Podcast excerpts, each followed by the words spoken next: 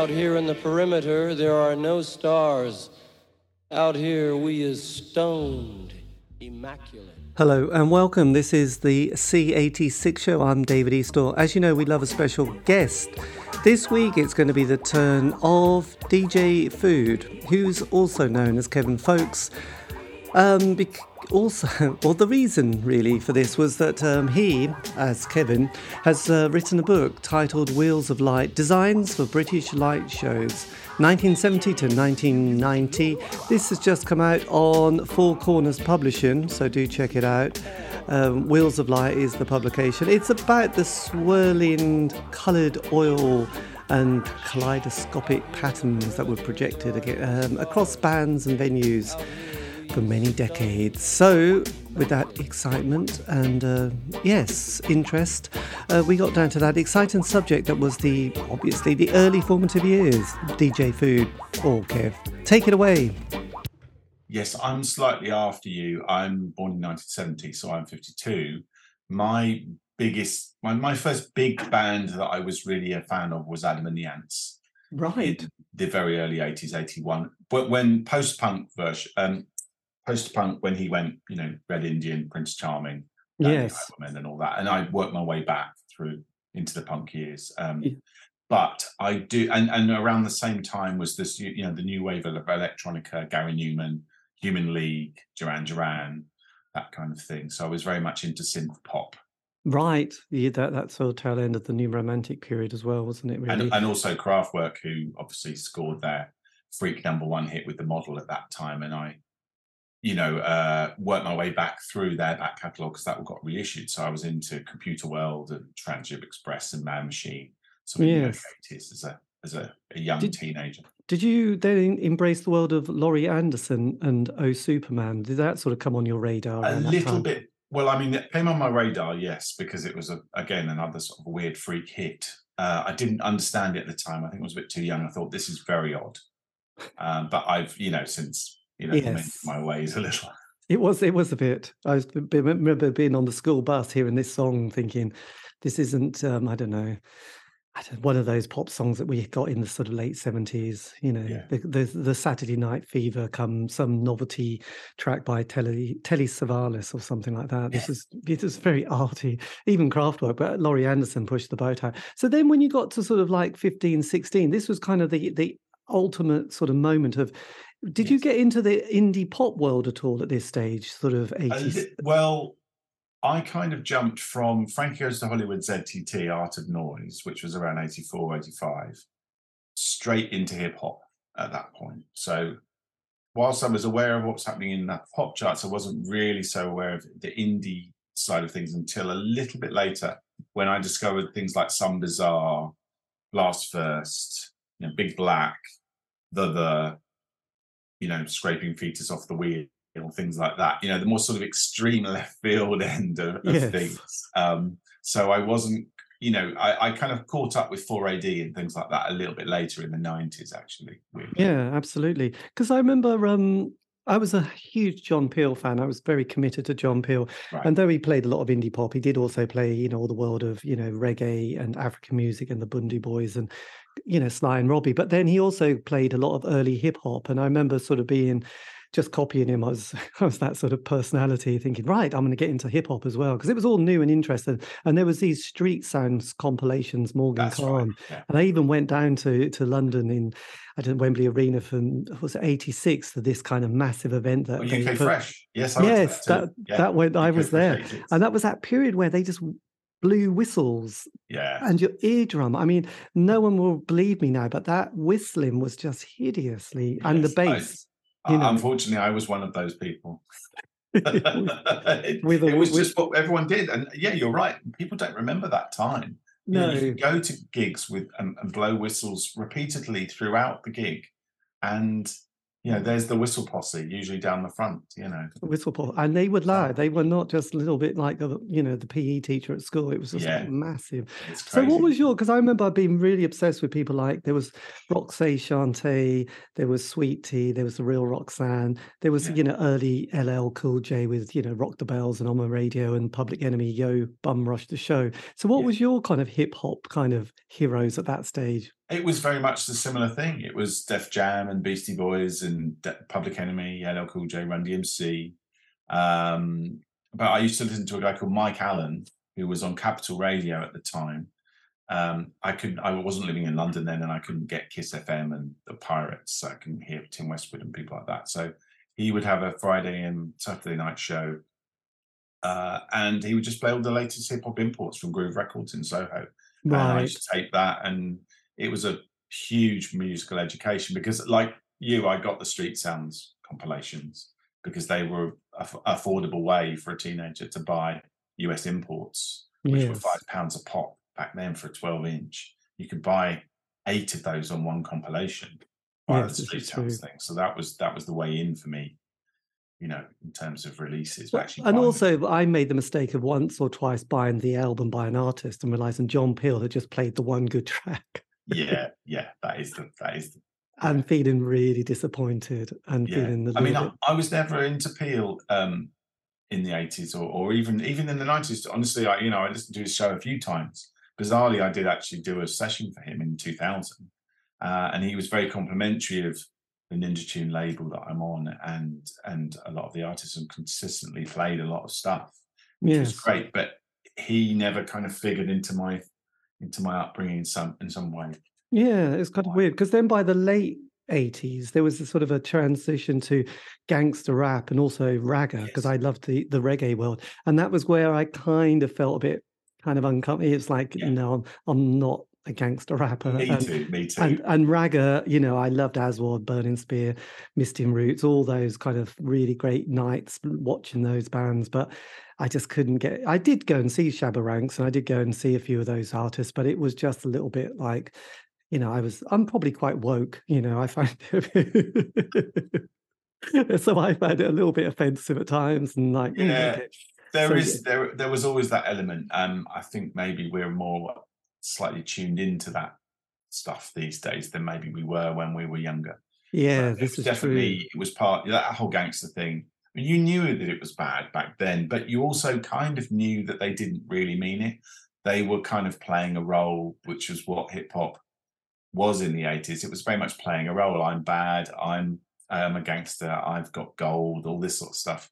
It wasn't until everything got real in the 90s, in inverted commas, that I think maybe some people take start taking it a bit too seriously. Yeah, that was a bit of a you know, shame, really. Yeah, um, because I mean, you know, we were, well, I was very angsty about the 80s, and there was Red Wedge, there was, you know, Queen playing Sun City, you know, and all that kind of stuff, you Mm. know. So, so I couldn't put that to one side and sort of Yes. embrace that world of, you know, some of the language and some of the sentiments. Definitely, definitely. I mean, it's it's changing, obviously, and it has changed for the better, I think. But It was uh, always a bit, yeah. yeah, you listen back to some of that stuff now, and you think, "Hmm, what must my parents have thought?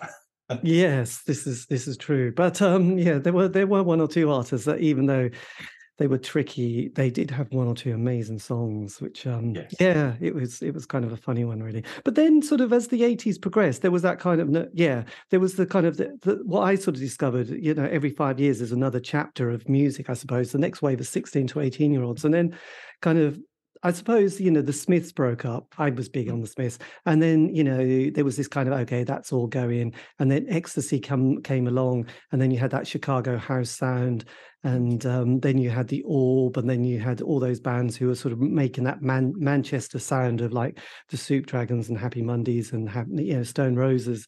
So then, how how did you sort of navigate that? Because you would have been at that perfect age where you know this was your moment, wasn't it? Yes, yes. Well, I was in art college, uh, sixth form in art college at the end of the eighties. I, um, you know, I was very aware of all of that stuff. I was still very much into hip hop. It was just turning to gangster for me at the end of the nineties, uh, end of the eighties. Sorry, and then you know, Baggy came in.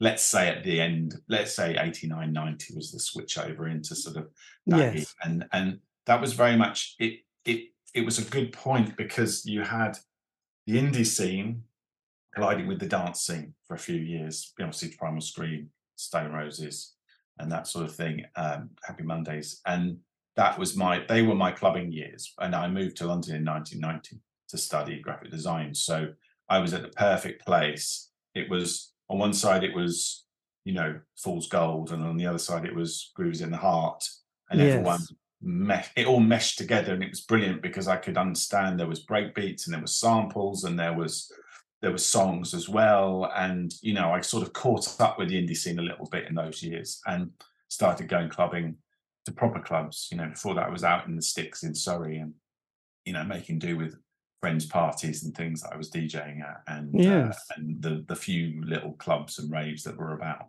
Yeah. So you identified it as very much a DJ from those early years.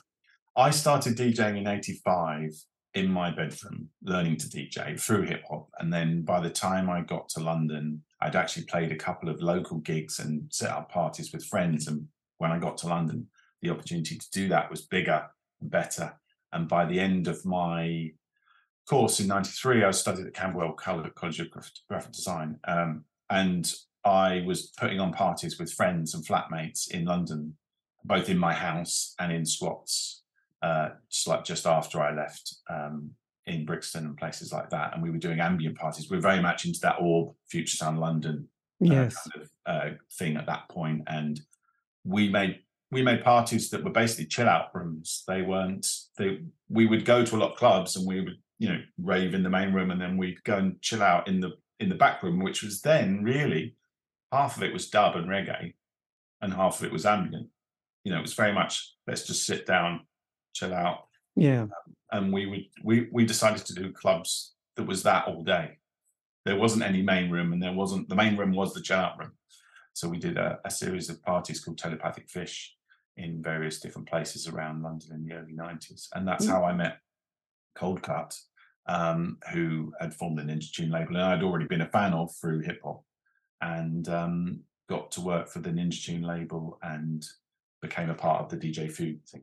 Yes. My God. And that was that period which, I mean, when we look back on it now, the John Major years up to Team Tony and New Labour, that was kind of a kind of a bit of a there was an expansive time, wasn't it? On It was on fantastic. Musically, it was incredible. I mean, there was a new genre every year, pretty much. Not, not and uh, that I'm just talking about in the dance world there, but you know, in the in the in the other world, you had Britpop and you had grunge and all that stuff, and and you'd already had shoegaze or whatever you want to, you know, C68, Yes. and and but in dance music, you had ambient techno and intelligent techno and jungle and trip hop and later Happy house. beats and Happy happy, house. house, happy hardcore. Yeah, it was all going off and splintering into a million different genres, and it was fantastic. It almost I, I I remember getting to the end of the nineties and thinking, "There's nothing new.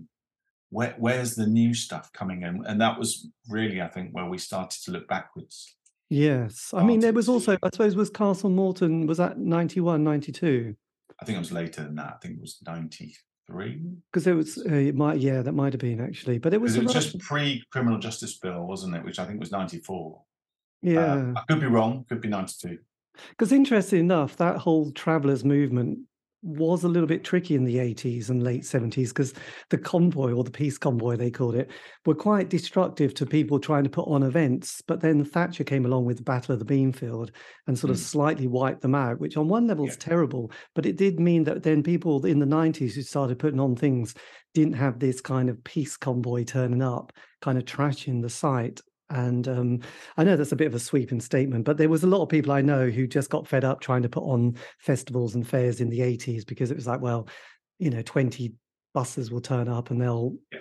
Wreck the site and then they'll um and then they'll sort of basically not leave and then they'll still it's a difficult it's a difficult situation that there are a lot of different sides and angles to look at that from i think and it's sort of a longer discussion. It is a longer you, you can't really make a sweeping sweeping statement about that because there's a lot to do with freedom of speech and you know, land rights and all sorts of different things caught up in that. And yeah there would be a lot of there's an expectation with some of that movement in that everything has to be free and there's a practicality to that which if you don't live like that doesn't always work Yeah, and also yeah, I just remember in East Anglia, just as on that, that bit, there was a lot of people putting on these fairs and festivals, like Barsham Albion fairs. They were quite folky, but Mm. then by the eighties, because I've sort of interviewed quite a lot of them, they just went, actually, we just can't do this. We can't, we can't put an event on and then get this kind of scene on you know on near this village because these old people are going to freak out we can't we can't do that and we can't take that responsibility anymore so it's a tricky one. But then in the nineties, because I was a bit curious that you know that all these things were started to happen, and and there wasn't this other element that kind of came along, Yeah. which was quite um, could be quite nihilistic and quite destructive. But um, yes, that's a whole other trope. So by the night, yeah, I know it's, it's a fascinating subject though. Um, but then, sort of by by New Labour, you you sort of this was this was like almost coming to the end of your musical, your first musical chapter. Then, Um, maybe by that point, I'd sort of fully transitioned into a professional DJ. You know, traveling the world with Ninja Tune and Coldcut and DJ Food, and I was also designing for the label uh, the the sleeves and covers and things like that. So I was basically I was learning how to make music as opposed to DJ. I was also expanding my musical knowledge because I was traveling and I was going to places like Japan and the States and Canada and Australia and and soaking in so much new music because it was available there in copious amounts for not very much money. You know, it was the vinyl, the CD boom was there, the vinyl vinyl was dying. Vinyl was really slowly becoming cheaper and cheaper. And the pound to dollar ratio, especially in Canada, Canada and the States, was just in our favor. And, you know, I think I pretty much bought my jazz and funk collection in the States in the 90s and soaked all that in. So I was constantly being exposed through travel, international travel, to new things outside of the UK. And as a result, sort of just drinking that all in and regurgitating that into the music I was making. yes, amazing. That's just fantastic. Yeah, and there was, you know, I mean, DJ Shadow came along, didn't he? And Yeah.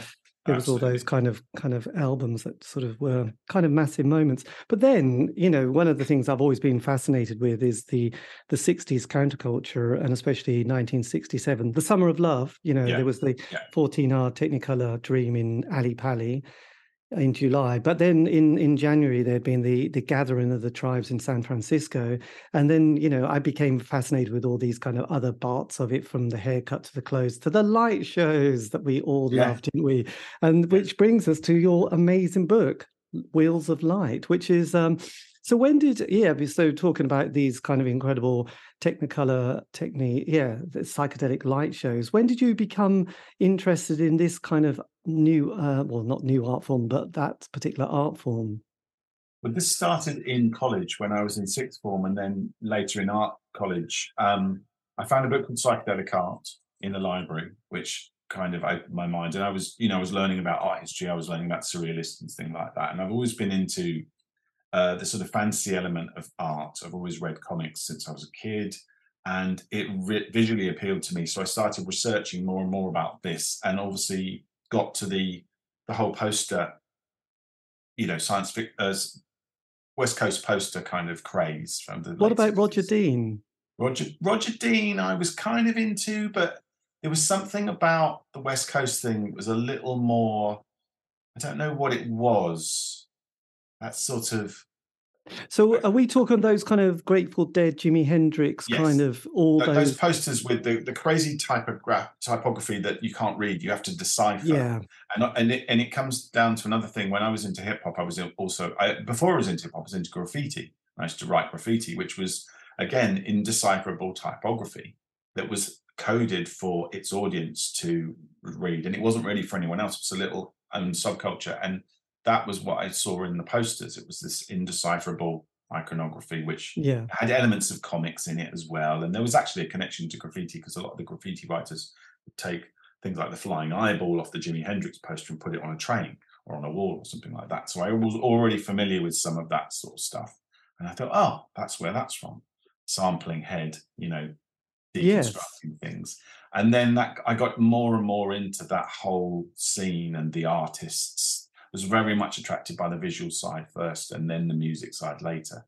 Um, and then typically did a bunch of drugs in the 90s which expanded my mind and saw exactly what they were doing you know in my own but in my own um uh, time if you see what I mean. Yes. kind of i could i could relate to what they were relating to at that time so you were much more interested in the american than the kind of the british psychedelic artists was it Hapshash Hap, Hapshash had the colour coat with the you know the prime artists over here, and also Martin Sharp, who'd come over from Australia, who was doing Oz magazine, was another one. He did the cream covers and things like that. Um, yes but yes, I was I couldn't tell the difference initially. I was I was still soaking it all in, and I think I was probably more attracted to the West Coast stuff initially. But I just I just sort of became what I what I describe even to this day as a sort of student of psychedelia and trying to learn about that time and who was involved and where and what and all the clubs and all the rest of it. And you know, light, light shows were a part of that, but they were um, they were kind of glossed over and they were really, you know, sort of not written about as much. Obviously, the music and the art got kind of center stage. Yeah. Um, and that that was fine, and I kind of did all that. But then I was also into putting on my own nights, as I told you, and then later on, I, I, I've met tons of visual people during my DJ years, and I was you know, doing graphics, graphic design for myself. I didn't really push into the sort of live visuals thing till about 2008. So right. videos, video DJ sets with you know adding video to my DJ sets that I was mixing. And an old friend of mine, Pete Williams, reconnected with me a few years after, and we decided he was really into analog stuff, and he he'd been part of a visual crew, and we decided somehow I don't remember the genesis of it to sort of do this visual night called Further, which which was all old slides and carousels, video projection, liquid light, and sort of things, and build this sort of what I now realise was a sort of more professional version of the ambient telepathic fish parties I'd been doing in the early nineties. Right. Back then, was I was a student. I didn't have any money. Didn't really know what I was doing. You know, fast forward to let's say twenty years later, I've now got a wealth of experience, all sorts of contacts, and a little bit more money, let's say, you know, to put into this stuff, to invest into this stuff. And we put these nights on, and that really reignited the love of finding out about light shows. Yes, was that was that homage to Ken Kesey's bus further? Further is definitely yes, obviously, um, yeah, that references Ken Kesey's bus, um, whilst being very, very open ended and you know doesn't not necessarily descriptive. Yes, you know, those those who know about that stuff get the reference instantly, but those who don't doesn't you know. You can read into it. That's yeah, the main exactly, thing, is exactly. Yeah. so yeah, so on the on the book front, so then you know because we're having an idea is one thing, then waking up the next day and thinking, hmm.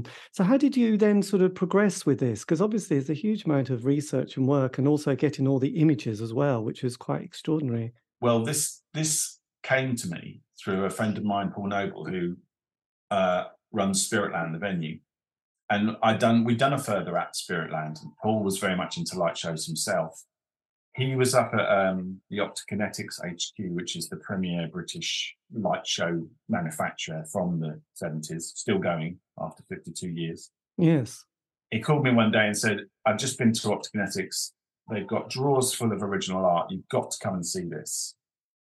So a few weeks later, we drove up sure enough, there's a huge plan chest in the corner on the on the upper floor, and he starts pulling out the drawers, and inside are these huge hand painted images about this big, half a meter wide, that were the original art for all the picture wheels and things like that, which are then condensed down to small six inch wheels, which would revolve in projectors and project out into the clubs. Yeah.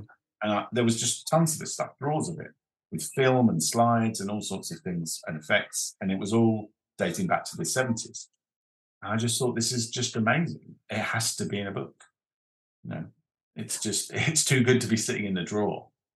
So with the just to just describe because because there is the the projectors which have got the lights. There's the ones which are the oil ones which do the sort yeah. of psychedelic and movement, yeah. and a lot of these ones are actually drawings, aren't they? The so ones, when some of the ones, yeah, this is this is called they're called um, effects wheels or or picture wheels, let's say and they're a sort of painting or drawing of a let's say a scene that's wrapped around the disc so that the ground is in the center of the disc and the sky is at the edge of the disc. Yeah. And in between that you'll have anything from a sort of science fiction fantasy scene in space or dinosaurs or horror monsters or all sorts of things. And this is very much a 70s and early 80s kind of phenomenon that has since really sort of passed into sort of um, into sort of history there are the thing the liquids have really survived the liquid wheels which are full of actual liquids which then revolve and heat up and bubble away um, but the picture wheels are less known because they really haven't kind of transferred into the 21st century quite in the same way you know they've been superseded by video yes. In the seventies, you didn't have access to video in the way that we do these days. Yes. So they would they these wheels would revolve in a projector. You you sort of slide them onto this motor, which slots into the front of the projector, and the the wheel revolves around, and a section of it is pro- projected out. And because it's revolving, it's kind of like an ongoing panorama that just goes on and on and on and never never ends because it just goes back to the beginning. Because it, it's in, it's interesting because that's a part of, of the light show that we we don't really hasn't hasn't been particularly documented because you know the sort of 60s and the Andy Warhol world and the West yes. Coast is so well known and also yes. all those clips of early Pink Floyd and and people like that is always yeah. kind of shown quite a lot. So with that, did you go back and also kind of research that period of why and who started that that exactly. particular that was the first thing that the publisher Four Corners said. They said, This is all great, but we don't know what any of this is. It looks great. We want to do a book about it, but it needs context. So yes knowing a bit of the history, I went back, researched even more, and along the way found even more art because I kept finding people who had a cachet of it because they were manufacturers in the 70s. Um, and that expanded the book even more, which was great. Um, and yeah, it's just, um, you know, it's just, it became 200 pages. uh, even even at the eleventh hour, I was I found one guy, Larry Wooden from Orion, who who had since ceased trading in the, in the early eighties, and he'd been completely unfindable on the internet or through any telephone numbers I traced. And yes. suddenly he appeared on a Facebook group, and I phoned him up, had a very long conversation with him, and then jumped on a train to Colchester where he was living, and he had a huge storage lockup of boxes and wheels and original art. And he came to the book launch and was showing some of his original art from the wheels to people at the at the, at the gallery. God, like... it must have been such a nice project to do because obviously, you know, archiving is it's something that comes to us all, doesn't it? Eventually, yes. um, so to be able to sort of get all this kind of nicely put together and have some sort of uh, documentation and almost exhibition must feel really enjoyable because if because if you hadn't done it this would all just kind of probably ended up in landfill wouldn't it this is the thing this is the thing that you know we're we're sadly we're we're losing some of the pioneers you know year on year when you only have to turn on social media and see someone else has died from you know back in the 60s and 70s um, and if it doesn't get documented now, it, it's not. It's only ever going to be secondhand then, and to get this information from the horse's mouth is is just utterly invaluable. Yes. So why did why did there was why was there the change between the oil lights, which were obviously quite toxic and probably a health and safety disaster? Kind of, why did that change to the, the to the actual drawings themselves? Because there seems to be like, oh, that's a good idea. What yeah. what was the kind well, of shift? Well, they all ran alongside um, each other. The um, the light shows are really a combination of many many different practices. A, a good light show isn't just one thing. It's hmm. a mixture of oils and it's a mixture of pictures and it's a mixture of slides, sometimes cine film, sometimes it was back then, a 16 millimeter. Um, and, and people would do actual this thing this thing called a wet show in the States, which is where you get two clock faces, two glass clock faces, and you you put the oil and paint and ink and all sorts of liquids in between and sandwich between the two clock faces. And that's then projected for an overhead projector, the kind that you would have had at school that the schoolmaster would have written on and projected onto the wall um, yes. um, into the club. You know, that was the original way of doing oils. The way they were captured in a wheel was a, more of a sort of way to sell this thing to the public by the by the um, the projection companies, um, because obviously doing that with oil and paint and ink in a club is very very messy, so and requires a level of skill that most of us wouldn't have. Yes. And so what was the period then for the for the you know the 70s the sort of the pictures how long did those companies and that that sort of art form last for well the pictures really only appeared in the sort of around 74 i think the first picture wheel was 74 75 and they lasted through till the 80s i mean people still do make them now but they're less made made than and, and and they're not the only thing featured in the book. There are some liquid wheels, and there's another thing called an effects cassette, which is a kind of um, two two two op art patterns which revolve against each other and create a moire effect, and they're they're really popular still, um, and they sort of endured throughout the seventies. They kind of they they went into disco quite happily, you know, because they were quite sparkly and twinkly, you know, and when disco yes. came along, it was all lasers and and glitter balls and stuff, and no one wanted liquids anymore and things like that. Did Hawkwind embrace the world of the the sort of uh, psychedelic lights? I mean, they had light shows and strobes because obviously Lemmy loved to try and Hawkwind are Hawkwind are literally the the through line from the seventies to now. You know, they're still performing and they're still using light shows, and half the people I speak to these days about light shows have done lights for Hawkwind. They've never sort of stopped, and obviously it's changed and technology's added and come along, but they've never really, as far as I can determine, stopped doing the light show with one of their with with, with their performances. So Hawkwind are really a kind of you know backbone of the UK lighting industry. I think. Fantastic. Good old Dave Brock still doing it to this Yeah. day. I guess But actually, Nik Turner, sadly. I know that was very R.I.P.. sad, wasn't it? Poor old Nick. But um, because it was kind of interesting talking of those kind of musical fashion moments of every few years. But lights were the same, weren't they? Because I remember suddenly when someone had a laser beam at a concert, which was really underwhelming at the Yeah. time in the eighties. I mean, I guess that came along and that would have wiped out an awful lot of other things. So technology technology can change things overnight. Really, you know, in the space of six months, and also musical styles as well. You know, musical fashions and things. You know, punk came along, and you know, hippies were out and all that sort of thing for, for a certain sector of the. yes, well, at least they pretended they hated the hippies, but um, Yes. yes. they still they still owned lots of records by them but uh, Yes, that's always the thing and what and and and yourself are you still are you still obviously you did this album last year didn't you the soundtrack to this book so Yeah. you're still making music Yeah, yeah. I mean, when COVID happened, I made tons of music because I didn't have any DJ gigs, so I actually had the time to, you know, sit there and beaver away. This is my my my problem half the time is I'm I'm doing things like this book and I'm designing record sleeves for all sorts of different people and um, DJing as well. And it's like, when do I get some time to make some actual music? You know? yes and then covid happened and COVID, yeah. COVID all was had- a really good actual stop. You know, I know it wasn't good for everybody, but just the ability to just stop everything just for a bit and have a, a reflection on what you were doing. I've never had that before. I don't go on many holidays and, you know, kind of stop what I'm doing because my work is kind of my hobby.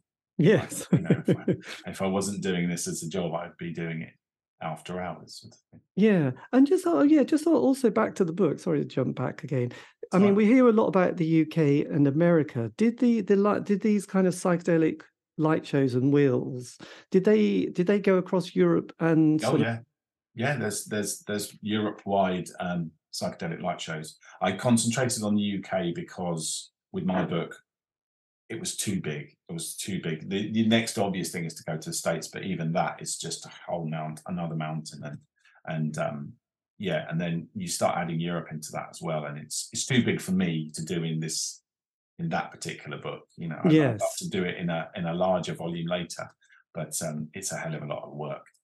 It's a hell of a Yeah, of you, you've got to have a you've got to have a sort of parameters, don't you? You have to have boundaries on these things. I think otherwise- sometimes to do a good job, and i i don't like generalizing too much. I like to really drill down into a subject and get, you know, to the to the meat of it, so that it can be a sort of definitive tone of what it's talking about. It's not too wide, you know. It's like I'm sure there's plenty of people in the states and in Europe that could could do their version of that book for their country or their area or something like that, and and, and it really would be like that. I mean, in the 70s in London, in in the UK, there were hundreds of light shows, you know, um, still finding them all the time. You look in the back of something like um, International Times magazine and stuff from the 70s and, Yes. 60s, and and there's all sorts of listings for all sorts of people you've never heard of, you know, that were doing their own light shows that were all inspired by those initial things like the, you know, uh, the people that were doing stuff for the soft machine, like Mark Boyle. And, yes. uh, But I, I suppose. Joe, it was Joe Boyd and his uh, kind of scene on, is it UFO? Yes. Or those kind of nights that they Yes. started to develop in 67, 68, which, Well, that the UFO was where the supposedly where the light show got connected with music in the UK, and that Mark Boyle and, and Joan Hills, who were booked to do one of their light show performances solo, were were doing that, and then Joe Boyd. Uh, no, I think it was actually Hoppy, John Hopkins. Um, is John Hopkins is John Hoppy Hopkins. Hopkins, yes. He he loved it so much. The soft machine were coming on after them, and he paid Mark and Joan a tenner to stay on and do the lights for the rest of the thing. And suddenly the soft machine had a light show and they said, Can you come and tour with us? And they did. Uh, and ended up talk, touring with Hendrix as well. And, God, uh, that's amazing. You know, that's, that's a kind of sort of a, a, a, fortuitous situation, creating a fusion which wasn't previously there because Mark Boyle and Joan Hills worked in the arts, in the art, you know, area, yeah, rather, rather than the music. But they needed, as everyone, everyone wanted a bit of make a bit of money, so come and do the lights for this.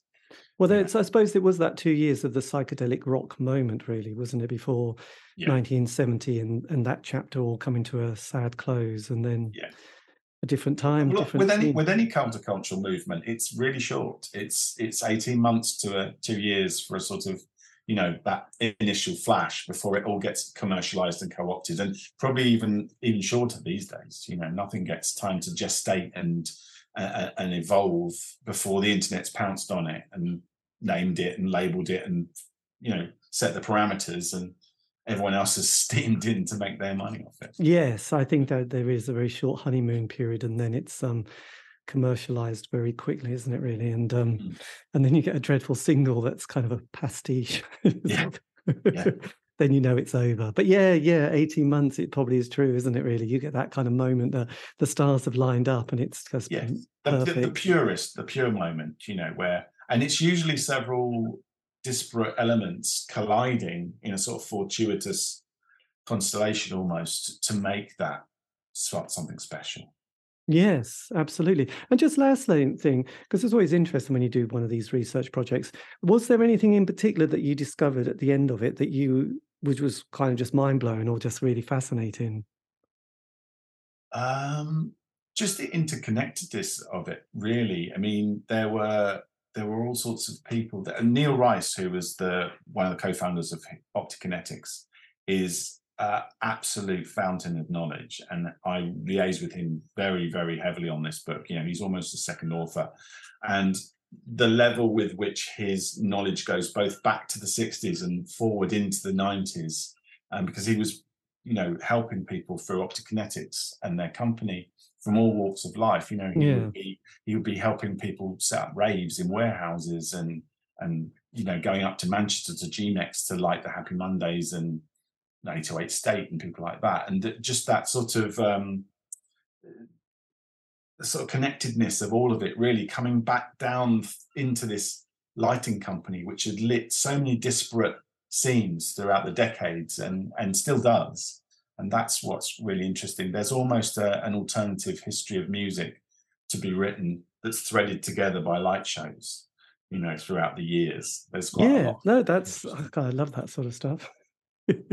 it it is fascinating, isn't it? When you sort of get these little nerdy things, it keeps yeah. us amused, doesn't it? Oh, I'm a total music nerd. You know, I, I like the detail. You know, I love that. It's pulling these little sort of uh, threads, and then you sort yeah. of find another, and it's just like hours of fun. But look, yeah. thank you ever so much, and I do think this is an amazing piece of work. I just thank absolutely you. loved it. Well, I think it's the only book of its kind so far, so I'm quite pleased to be first in that queue.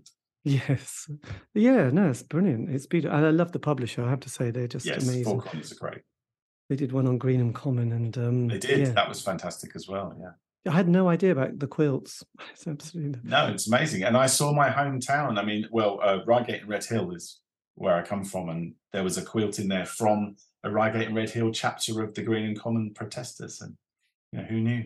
Special times. Anyway, look, thank you ever so much for this. This has been amazing. And uh, and if you want, I can give you or send you the link or um, your publisher as well. So um, that'd be great. But that's great. Well, thank you ever so much, and have a great day. Yeah, and winter, too, David. Great happy, to chat. Happy solstice time. Okay, Thanks. see you. Bye bye. And that, dear listener, is the end of the interview, just in case you weren't sure. And a massive thank you to Kevin Foakes for giving me the, the time for that. The book, again, is titled Wheels of Light Dash designs for British light shows, 1970 to 1990. It's on, it's out hardback, and it's a real bargain actually. But it is a fantastic publication, beautifully put together. Four Corners Publishing. Do check out Four Corners because they've got some fantastic publications. So there you go. Um, yes, one-time member, well, still is um, part of Ninja Tunes, I think. Anyway, who knows? But uh, this has been the C86 Show. If you want to contact me, you can. Facebook, Twitter, Instagram, just do C86 Show. All these have been archived. Aren't you lucky? You can find those on Spotify, iTunes, and Podbean. It's true. Anyway, have a great week. Stay safe.